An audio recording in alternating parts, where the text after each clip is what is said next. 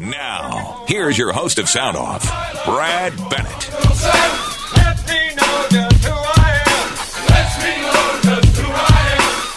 Thank you, thank you, thank you. Yes, we are back here, hour number two, and the loggers are in the house. Pete Woods, welcome uh, to Sound Off, uh, and welcome to Let the Sawdust Fly, which comes to us every month, the last Wednesday, uh, right here on K D A L. Used to be on W D S M, but uh, God, how long have you been uh, bringing us up to date on the logging industry, Pete? It's oh, been... Brad and folks out there, it's nice to be back. K D A L six ten, bigger, spacious studio here. It's uh, quite elaborate, sitting in a very nice plush chair. And uh, yeah. Gorgeous view. We got the view of the beach and everything. And by the time I'm done talking, we're going to be knee deep in something. You're going to welcome all that snow deep, hip deep snow out there. But we've we've been doing this uh, since uh, July two thousand sixteen was the first show we ever got to do. Wow. And Brad, it's been a pleasure that you allowed us to come on every once a month and talk about the timber-related issues. And and and today we have somebody. I'm happy that he was willing to do this. Is Luke Peterson from Hibbing Public Utilities, yeah. their general manager, and we're gonna. Luke is going to come on here really soon. But I just want to get the tempo set here a little bit, folks. So bear with me just a little bit. And that is is that. When I was a kid growing up, my dad would tell me things here and there. My mom would tell me things here and there that were short kind of things. But when you're a little kid and it's in the late sixties, early seventies, you're single digits old. And a lot of stuff didn't make sense to me. I didn't know what they were, why they were telling me that, but it stuck. And you never kind of forget it. And one of the things yeah. my dad would tell me is he's, he's told me a couple times, I don't know if he told my siblings as well, maybe he did, but he said, if, if, if, if you really wanted to paralyze this country, this was back then. He said, you really want to paralyze this country? He said, cut the electricity. People don't know what to do. And I never, it didn't make sense to me, but now we're more dependent on electricity than ever, ever by a lot. Try and go a day without your cell phones, folks out there. And, and, and, yeah. and, and, um, I never forgot that. And it kind of sticks with you. And, and the other thing that I was thinking about the other day, a, a little while ago, is green energy. Um, you're, you hear, propaganda all the time tell your ears about green energy, and you look at windmills and solar panels, and they they say that that is green energy, and I hear it with my ears. But if I don't hear with my ears and I think to myself and I just look, you know, folks, just slow down and, and think about this. When I look at a windmill, I look at solar panels, I do not see green energy. Show me the green energy. I you can't I'm not saying the product that's kicking out. I'm looking at the windmill. I'm looking at the solar panel. Show yeah. me the green energy. I see something that's fabricated. I see something that came from steel. I see something that's run in oil. There's probably product from the timber industry as well. Solar panels, the same thing. All right. Now, now keep that in mind when you hear somebody say green energy. Where is it when I look at it? Okay, but I can do is I can tell you what is green energy. A forest. When we harvest off a forest, we manage that forest. We utilize the stuff today from the forest for this generation, but we're replanting many, many times over for the next generation. And we can keep doing that over and over and over again. Okay, so now, folks, with today is Luke Peterson, general manager of Hibbing Public Utilities, and I found this out not that long ago. And uh, the lady I had on last time, Julie Marinucci, land commissioner, right. she introduced me to Luke and what they're oh, doing at okay. Hibbing. And I thought, yeah, this is good. I thought, okay, I'll think about it a little bit, and then started thinking about this is fantastic. They they had the plant, and Luke is going to explain what took place, but first we got to get a little dialogue from Luke, so you don't think I just found him out of Big Fork or something like that. I thought you people did, are from Peter. Big Fork are going to holler at me now, but what do you mean Big it, Fork? It was actually Cherry, maybe. Uh. okay, so so Brad, folks out there, we have Luke Peterson, general manager of Hibbing here, Public Utilities. Luke, welcome to the show. Well, welcome to the show, Luke. Thank you so much, Brad, and thank you, Peter, for uh, finding me wherever you did and, and, and dragging me in here today. Um, at Hibbing Public Utilities, um, we've, I'd say, we've started a very, very small step in our energy independence. And it, uh, when Peter and I met uh, a couple of weeks ago, it, it was kind of accidental, but it was very purposeful in the fact that this is something Peter's been advocating for for many years, is to, like right. his dad said, just look what's in front of you and, you know, looking out, you know, really taking care of ourselves on a global level by taking care of what's in our backyard. And, uh, you know, what we've been doing in Hibbing Public Utilities, I'm very proud of the work that all our employees have done. Happy to talk about it uh, and share our experiences here on the air. Well, and, and, and Luke, um, maybe talk a little bit about w- how you came to the decision uh, instead of, bo- uh, bu- you know, burning gas or f- fossil fuels or whatever. Uh, was it just that you looked outside one day and said, wow, look at all those trees out there. I bet you we could use some of those. um, well, if I could just take a step back and just tell you just a little okay, bit about sure. how I got to where I am, and then, then you can determine if how I how I found that out. But um, I'm uh, originally from Proctor, uh, born and raised on a family farm. It's been in my family for almost four generations here, back to eighteen seventy-seven, okay. before there were roads. And... Uh, Uh, as a big, ambitious high school student, wanted to go conquer the world, and I went and studied economics, international relations at Carleton. Went tried to make a whole bunch of money out in Wall Street after graduating, because that's happiness, right? Um, and uh, when I was out there, uh, just a couple of I you know, was part of that big blackout on the East Coast back in two thousand three. Uh, since then, though, I'd oh, yeah. done some international development work overseas, um, you know, trying to help people out in, in uh, developing countries. And family brings me back to northern Minnesota, and I've worked for the energy industry here in Duluth since two thousand ten, uh, where I worked with Minnesota Power. And then about a year ago, I left Minnesota Power to become the general manager of Hibbing Public Utilities, uh, who uh, was, I would say, at the end of a an era of an old business model that uh, was okay. struggling and needed to reinvent itself. So um, some of the listeners, especially the advoc- the ardent followers of the timber industry, probably know about the Laurentian Energy uh, generation experiment that was done. But for those of you who don't know, I'll just say that uh, in two thousand seven, uh, a couple cities, including Hibbing, got together to um, invest in bio- a biomass boiler. And so this is two thousand seven, fifteen years ago. And when... Um, They invested in this. They were going to sell biomass power to Excel Energy. And uh, w- what happened, for various reasons, it was decided not to continue that in twenty eighteen. Um, and so when I walked in here, I was seeing a utility that was really struggling financially, uh, morale, right. and all these things. And I, I'm, no, I believe there's no new thing under the sun. I think it's written in, in old, old uh, text somewhere. And... what will work? And one of the uh, political uh, connected folks in the city at the time told me, well, we tried biomass, and we know that doesn't work. And I said, really? How how do we know that doesn't work? Um, but long story short, it's all doing the best with what you got.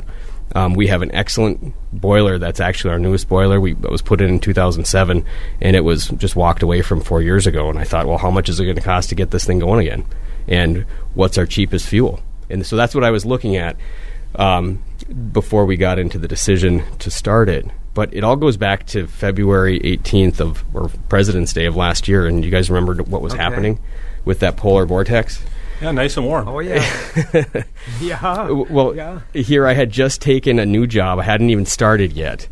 And um, I started to see what was going on in the gas markets. And I was thinking to myself, holy, holy junk, what is this going to... mean to the community I'm about to start taking care of from an energy perspective. And lo and behold, um, that event caused one point six million dollars of extra costs just to our gas wow. ratepayers in one weekend. One weekend. One weekend. What a shock to your bottom line, huh? It is. I mean, it's like, imagine, it's like your car is driving off the cliff and you're just looking at it as the ground gets closer.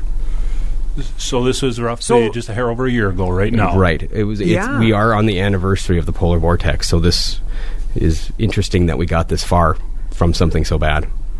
That, so, Luke, you have this you have this boiler left over from... Now, why did they think this experiment didn't work before? Was it just the way the the, the, the way the whole thing was structured economically, or what? I'm tr- I want to be polite, Brad, um, and what I want to just say is um, th- there's no guarantee but the need for hard work. And sometimes the easy thing isn't the best thing. And the easy thing is um, sometimes not as easy as you think it is.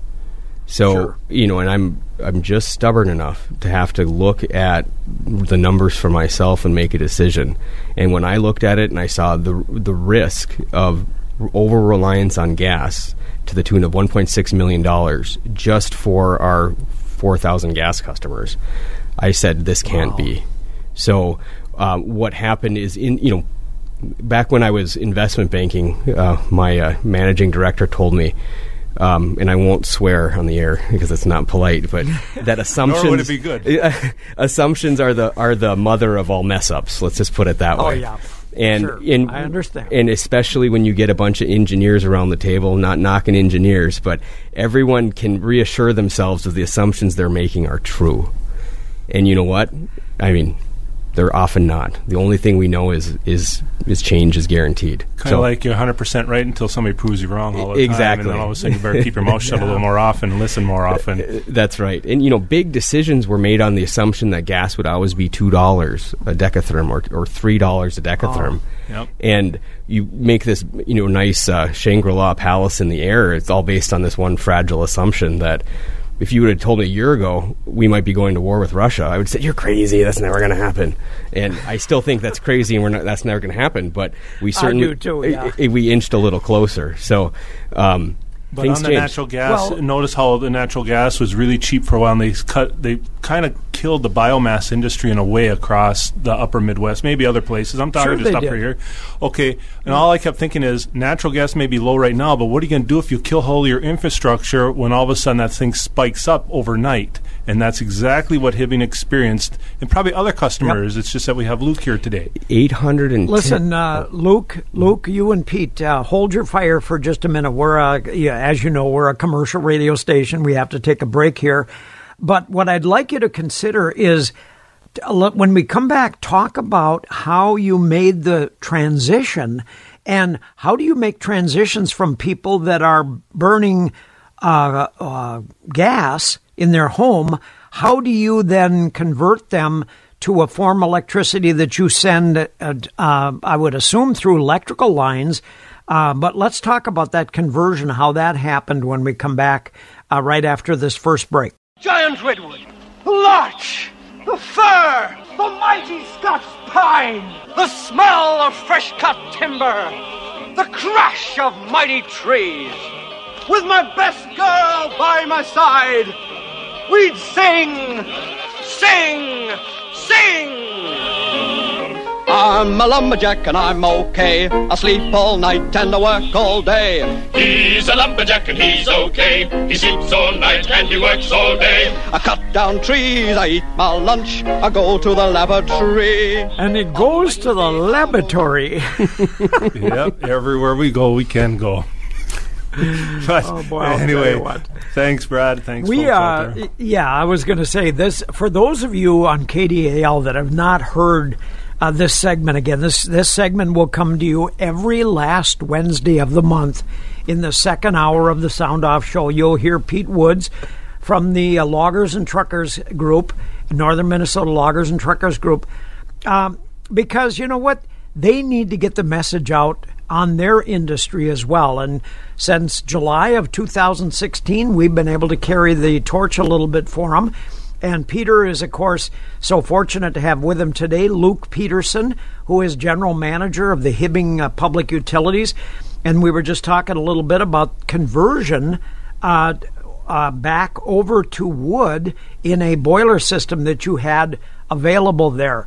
So D- did you have to convince people that this was the way to go, or how do how do you convert people uh, to using uh, wood once they've gotten used to uh, gas or natural gas or whatever other source they're using? Well, thanks for that question, Brad. Uh, for sure. us, we had the boiler in place. It was already built. It was just sitting there. It was idled. And so for us to transition to make our power plant from just a coal and a gas plant to a coal, gas, and wood, it was already done. And so the cost was very minimal. We did some repairs inside the boiler to make it a little more efficient. Um, a couple, sure. uh, we we greased some joints and and, and let her run. Um, so that's why this needed to happen in my mind. We looked at the just the efficiency of our plant, and I I know what the market price of electricity is. You know, from uh, my my my career in, in energy. And sure. I needed to say, if we can produce it as cheap or cheaper as a market price, I know no matter what you're doing, we're doing the right thing. So that's how I started. I started from the other side, and I looked at a question of how can we make this be competitive with the market price. At the gas rates we're paying, it was fifty-five bucks a megawatt hour. At the coal price we were paying, it was ninety dollars a megawatt hour. At our cheapest, for, at our wood price that we're paying, it was twenty-five dollars dollars a megawatt hour. Wow, that sounds like so maybe a raise or that's something. That's a pretty like that. Good savings. I, I well, and you know that's before all the the uh, plant overhead uh, costs. I had to poke you a little. Yeah, bit. I know, I know, I know. Uh, you're not the only one, uh, Mister Wood. But but the the big thing that drives it a lot of times was a scare of what happened during the polar vortex, made you really start thinking and open your eyes, because see, before everybody was thinking gas, gas, gas, coal, no, fuel, and everybody thinks it's never going to end. It mm-hmm. may not end, but all of a sudden you had something out of control that you can do nothing about, and it could just about kill everything. That's, that's absolutely yeah. right. It's that control. And also, I mean, just the the families that we're supporting um, locally with our logging, our, our biomass operations. That one point six yes. million dollars that it costs the average homeowner uh, one hundred fifty dollars a month, just for those three, dollar, three days. It costs one hundred fifty dollars for the average homeowner in Ooh. Hibbing. And w- that one point six million dollars went poof. Who got it? Gone I, in a, yeah, yeah. Who it went some big commodity markets in Dubai? Who knows where that dollar actually ended up? But I know when I pay, you know, m- our logging company for the wood chips, I know who's getting it, right? And, and he, he waits for that, that payment because I I hear it if it's a day yeah. late, um, you know. But it's well, he, it's not me, and, folks. And it's not me. It no. isn't. That's what I was going to ask you, though, Luke, is is what uh, what process do you burn? Do you burn logs? Do you burn wood chips? Do you burn pellets? Or w- what what's the process? Our process is to take chipped wood. So this is the the tops and the limbs. The I don't want to call it waste wood, but it's not the prime saw log. It's the right. it's, it's the right. leftovers that needs to get cleared out of a out of timber mm-hmm. clearing anyway. Folks out there listening, sure. you're not you can't uh, from a logger standpoint. Standpoint, you cannot take beautiful wood and grind it up and sell it to these kind of utilities, no matter who they are, because the the money will it, you'll you'll go broke doing it because the logs yeah. will cost too much. So it's always the bottom. I call it the bottom of the barrel, but there's still a place for the bottom of the barrel, mm-hmm. and this is one of those places. And instead of losing that control, what was happening to Hibbing could happen to anybody, but we'll talk a little bit more of that as we go on here. It's to establish a little bit more. With well, guys, here. we've. Uh We've got to take our uh, C B S news break. It's a hard break here. Uh, but when we when we come back after that, let's continue this discussion about how you uh, came up with this. Where is the market for uh, the wood chips? Does it come out of the logging out in the uh, out in the forest, or is it uh, loggers that bring it into other operations? So when we come back uh, from our uh, C B S news, let's talk that. We'll be right back.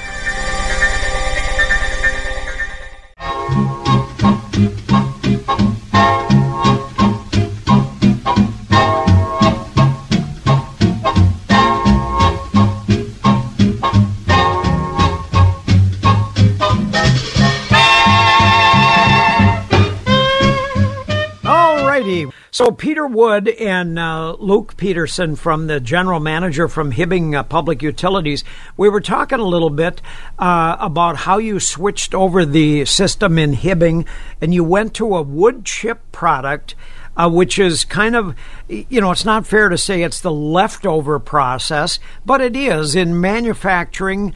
Uh, when you do logging, there's always uh, wood chips left Uh, in the in the manufacturing process, and now there's a market for those.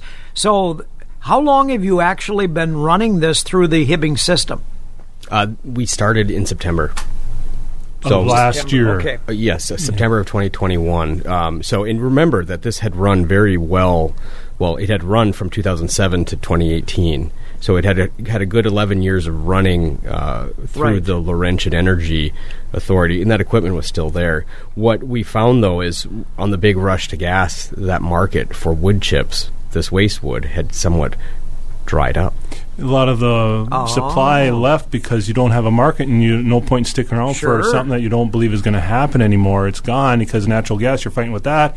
And so the price of natural gas at the time was pretty cheap, and everybody thought, forget wood. And that happens over and over again. It happened in the seventies where everybody was trying to buy firewood, and because gas prices went sky high.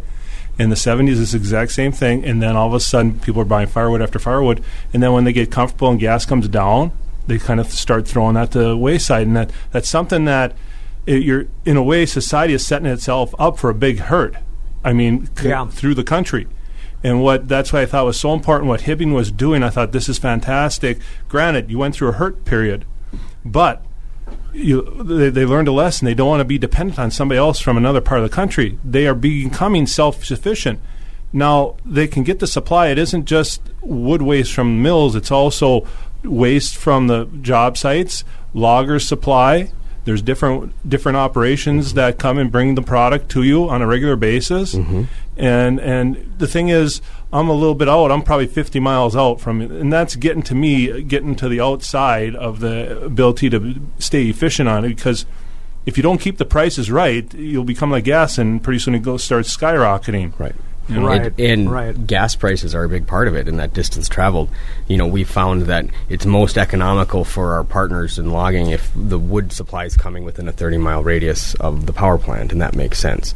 So what do you do to mitigate that? So we, we really started focusing on logistics because, you know, wood supply from a production standpoint is, it's all logistics, just like whether you're anything. It's, it's where you're getting it from, how you're going to get it there, how you're going to maintain the quality of that product while it's right. in the process. If you, I, uh, the old uh, director of power production said, if you can get it in that boiler, it'll burn every anything.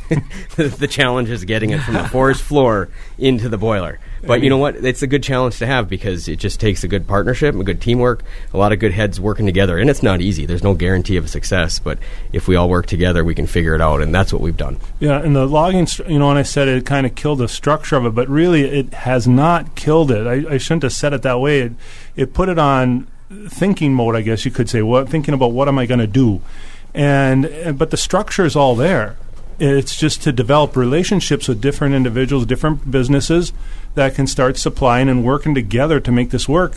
Because, folks, if if we rely on your electricity or steam, we got hit mm-hmm. on that a little bit too, Luke, but uh, from somebody that's uh, one thousand miles away and you get cut off, they don't really care.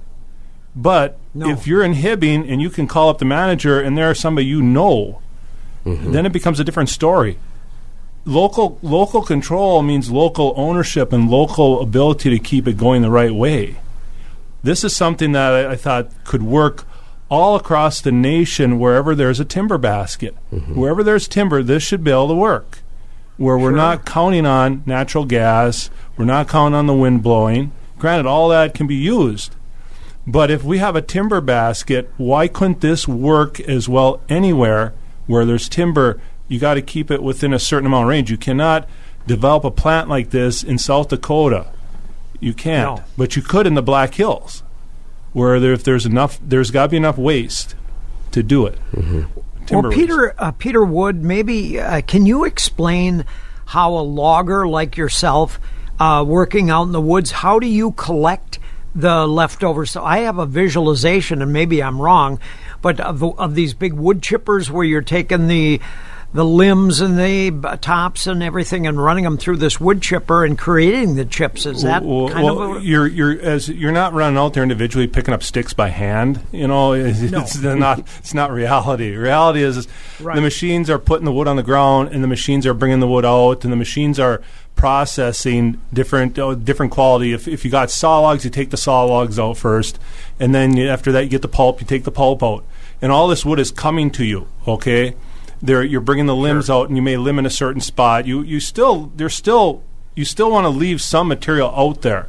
We did a study with the university not that long ago. I'll have to talk on another show, but what we did on that about fifteen, twenty years ago. But on this, the, the the wood is coming out on a regular basis, and the tops from when you're loading the truck The tops are right there. The chipper's right there. And then when you're right. done with the, the good wood, the trash goes in the van, and you blast it in there with a chipper. When you see a chipper, if you've never seen one, and you watch it work, it's kind of intimidating, almost scary, because there's all this power, it and it's just yeah. gobbling that wood up and blowing the van at, I don't know, one hundred miles an hour. You watch that stuff just fly in there. And if you're never used to it, it does a bit intimidating, but once you're used to it, it's just everyday process. You can hear that machine. My daughter said, I heard it three miles away. You can hear that, you know, and it oh, grinds yeah. it up. But uh, it it it's it's utilization. You have to work it as one. It has to be efficient, because we're not talking high-dollar stuff here. You never can c- talk high-dollar stuff on this, because the market will never bear it. And that's why oh. it's important to have the, the hauls have to be a certain distance or less. The markets have to be supplied. But, folks, with this situation up in Hibbing, I bet those residents up there would not really worry about it anymore, about having a, such a huge spike, because now you can, can kind of control that, couldn't you? It, yeah. That's a, yeah, that's absolutely right. And by having this extra fuel source, well, I mean, it's, it's a natural fuel source. It's how my ancestors heated their homes for well before natural yep. gas was even discovered. And, and yeah. it, so it just kind of makes sense. Um, and, you know, what we've done, and I think what uh, what institutions can do, like the city of Hibbing, the public utilities in Hibbing, like the county, and the land director was here last last episode, is uh, really kind of help understand the market dynamics of this uh, uh, ancillary waste product that isn't the reason why Peter's in the woods, but no. it might as well be, because there's extra value there that can keep sure. the city of Hibbing independent.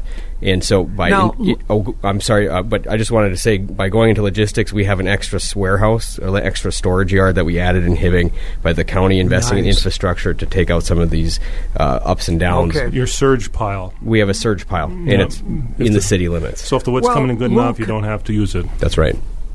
Luke, could you and Peter explain uh, the steam process now? I, I would assume you're burning these wood chips, and then you're heating water, and that's creating steam that can be used in industrial settings as well, right? That's absolutely right. You know, in the industry, they call it combined heat and power. So uh, okay. for for the people at home, most electricity, even with this uh, big renewable uh, push that's coming on, most is still coming from thermal generation, meaning fuel is being burned to make steam that is then run through a turbine. And if you've never seen an electric turbine before, uh, it looks like a big uh, fan, or like a big propane propane motor, in that um, that steam is pushed right through, and the blades swing around, and the blades have magnets that make a spark around uh, copper wires, and that's where all of us get our power from. And when that happens, uh, that steam for us, we're a combined heat and power plant, where we take the waste steam and we sell it to our steam customers. It's a waste product. We heat people's homes. Sure. We heat their businesses. Um, in Hibbing in nineteen twenty, if you came from the country and, and uh, had uh, primitive facilities out there, you moved into town, you had uh, on-demand hot water heater of a cold water pipe with a steam coil wrapped around it. You could take as long a shower as you wanted. Uh, you and, had it uh, better back then, I do now. Yeah, I, I know. So um, so anyway, well, that steam, it, uh, that, that allows us to be eighty percent efficient by doing sure. our cogeneration process and making two products, and that's a unique factor in Hibbing, but something that can be replaced elsewhere. And in fact, in a lot of paper mills use it, places where there's wood, places where there's need for process steam. And it can be duplicated right. across the country of this exact process. Peter, uh, Peter, this has been a, a real eye-opening show, and uh, we got to have Luke back on again soon, because I can see that this could be carried over in a number of other areas throughout Minnesota. But unfortunately, we've run up against the clock. We got to go to go to our uh, Minnesota News Network here in just a matter of seconds. But I want to thank our guest this morning, uh, Luke Peterson, the general manager of Hibbing Public Utilities, and of course thank Peter Wood uh, from the Logging and Trucking Association, always for bringing us exciting uh, news about the logging industry here in northern Minnesota. Thank and you. We look forward to it again next Next month, the last Wednesday of every month, second hour, you will hear Let the Sawdust Fly. So thank you, gentlemen. Thank you. Thank you, Brad.